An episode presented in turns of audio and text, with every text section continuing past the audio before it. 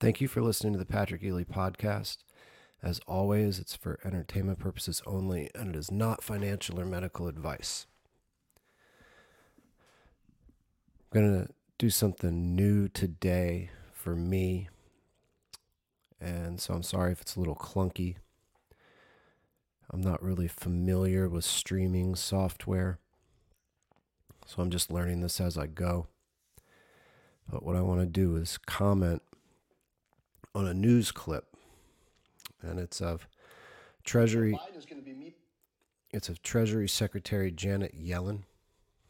Yesterday, she went on all of the mainstream media platforms and delivered the same bullshit speech about raising the debt ceiling. Says the exact same thing on every channel.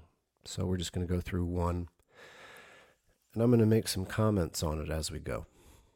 So let's get started. Janet Yellen has set for a potential breach of the debt limit. And as that deadline looms, President Joe Biden is going to be meeting with lawmakers tomorrow at 4 p.m. Eastern, right around this time. So, if you're not familiar with the debt limit, outside of a government spending budget, we also have a limit to how much debt we can take on as a country, as a government. We're over 30 trillion in debt right now. And that's because we overspend.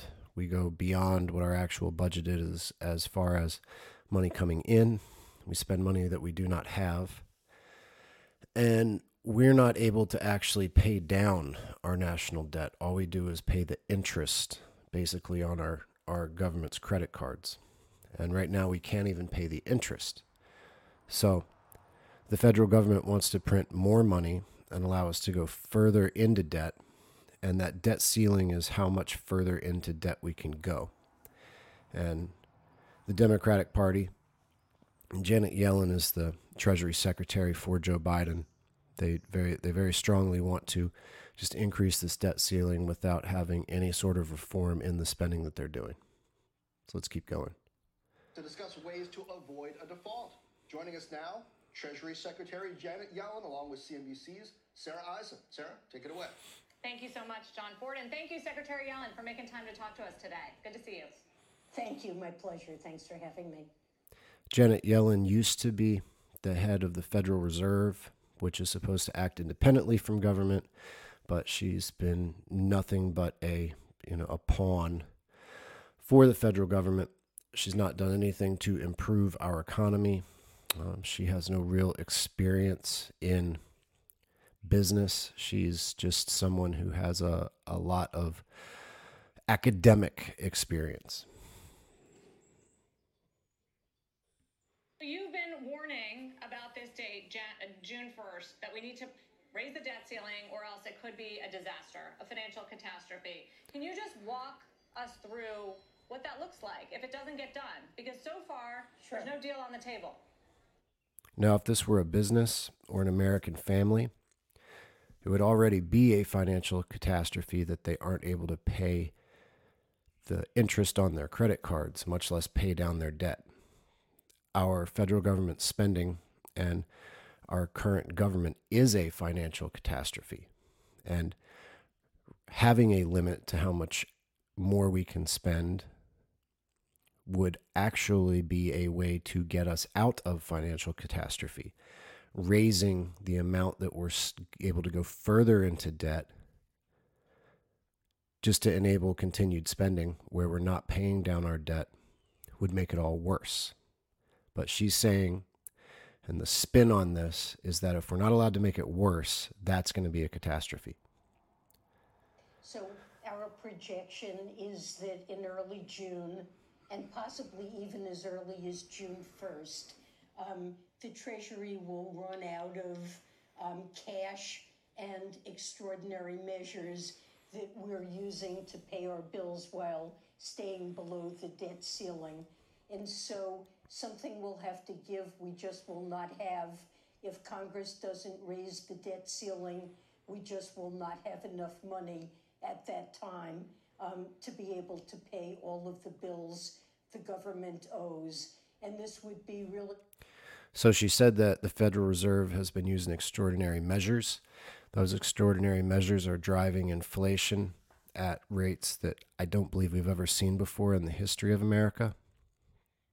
Inflation rates that have ruined many nations before us. And it's all of the money printing that the Federal Reserve keeps doing to pay these bills. The interest on these bills, I should say. The first time since 1789 that uh, such a thing would have occurred.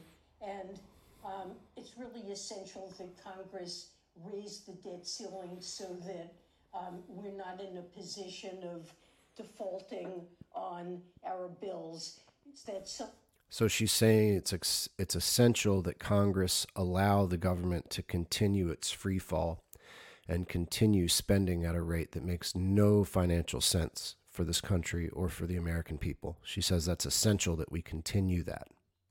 That could produce financial chaos, would um, drastically reduce the amount of spending, would mean that social. Drastically reducing the amount of spending would be the best thing that the government could do. She's saying that that would be a bad thing.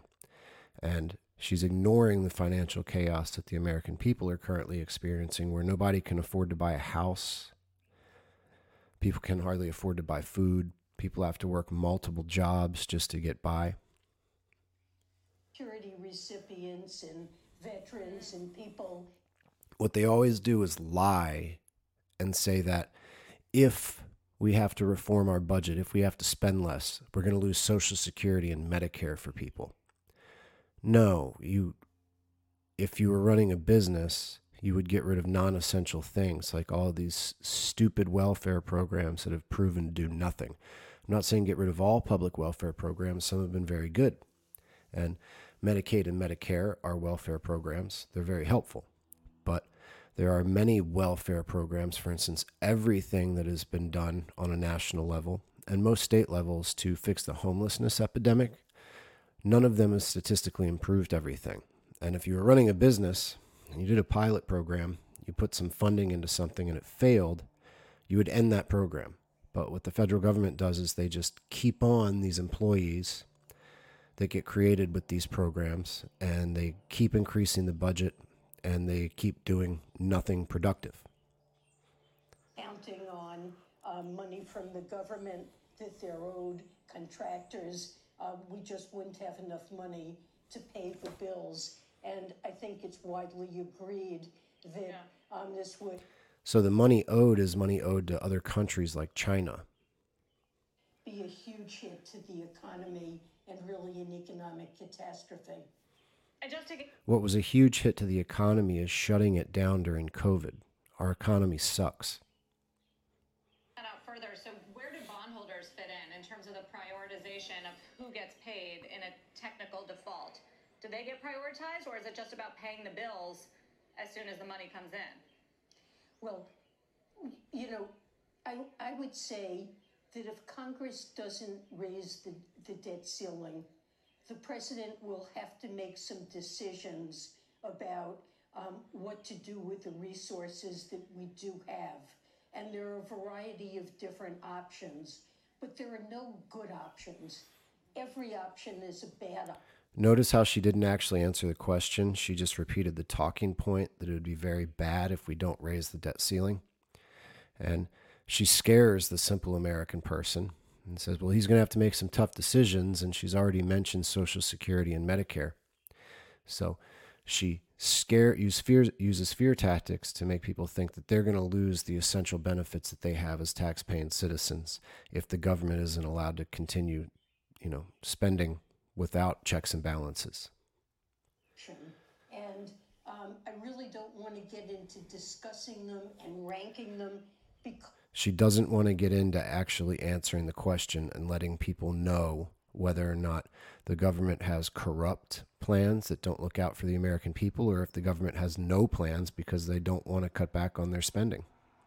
As, um, as every Treasury Secretary has known, the only option that really leaves our economy in good shape is, and our financial system, is raising the debt ceiling and making clear that Congress stands behind the basic principle that America pays its bills. We're not. She's pretending that that's the only option, and she's just lying.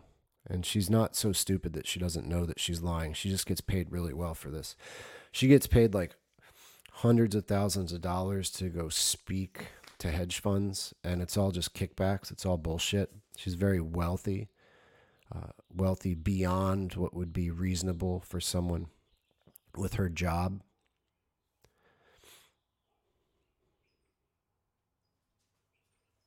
Deadbeat country. And if that's She also, you know, she's like, America pays their, their bills. Well, no, America doesn't pay any of their bills. You're not paying your bills when you have $10,000 on your credit card that you've bought stuff with, and you're only paying the interest on it or the minimum payment. That's the opposite of paying your bills.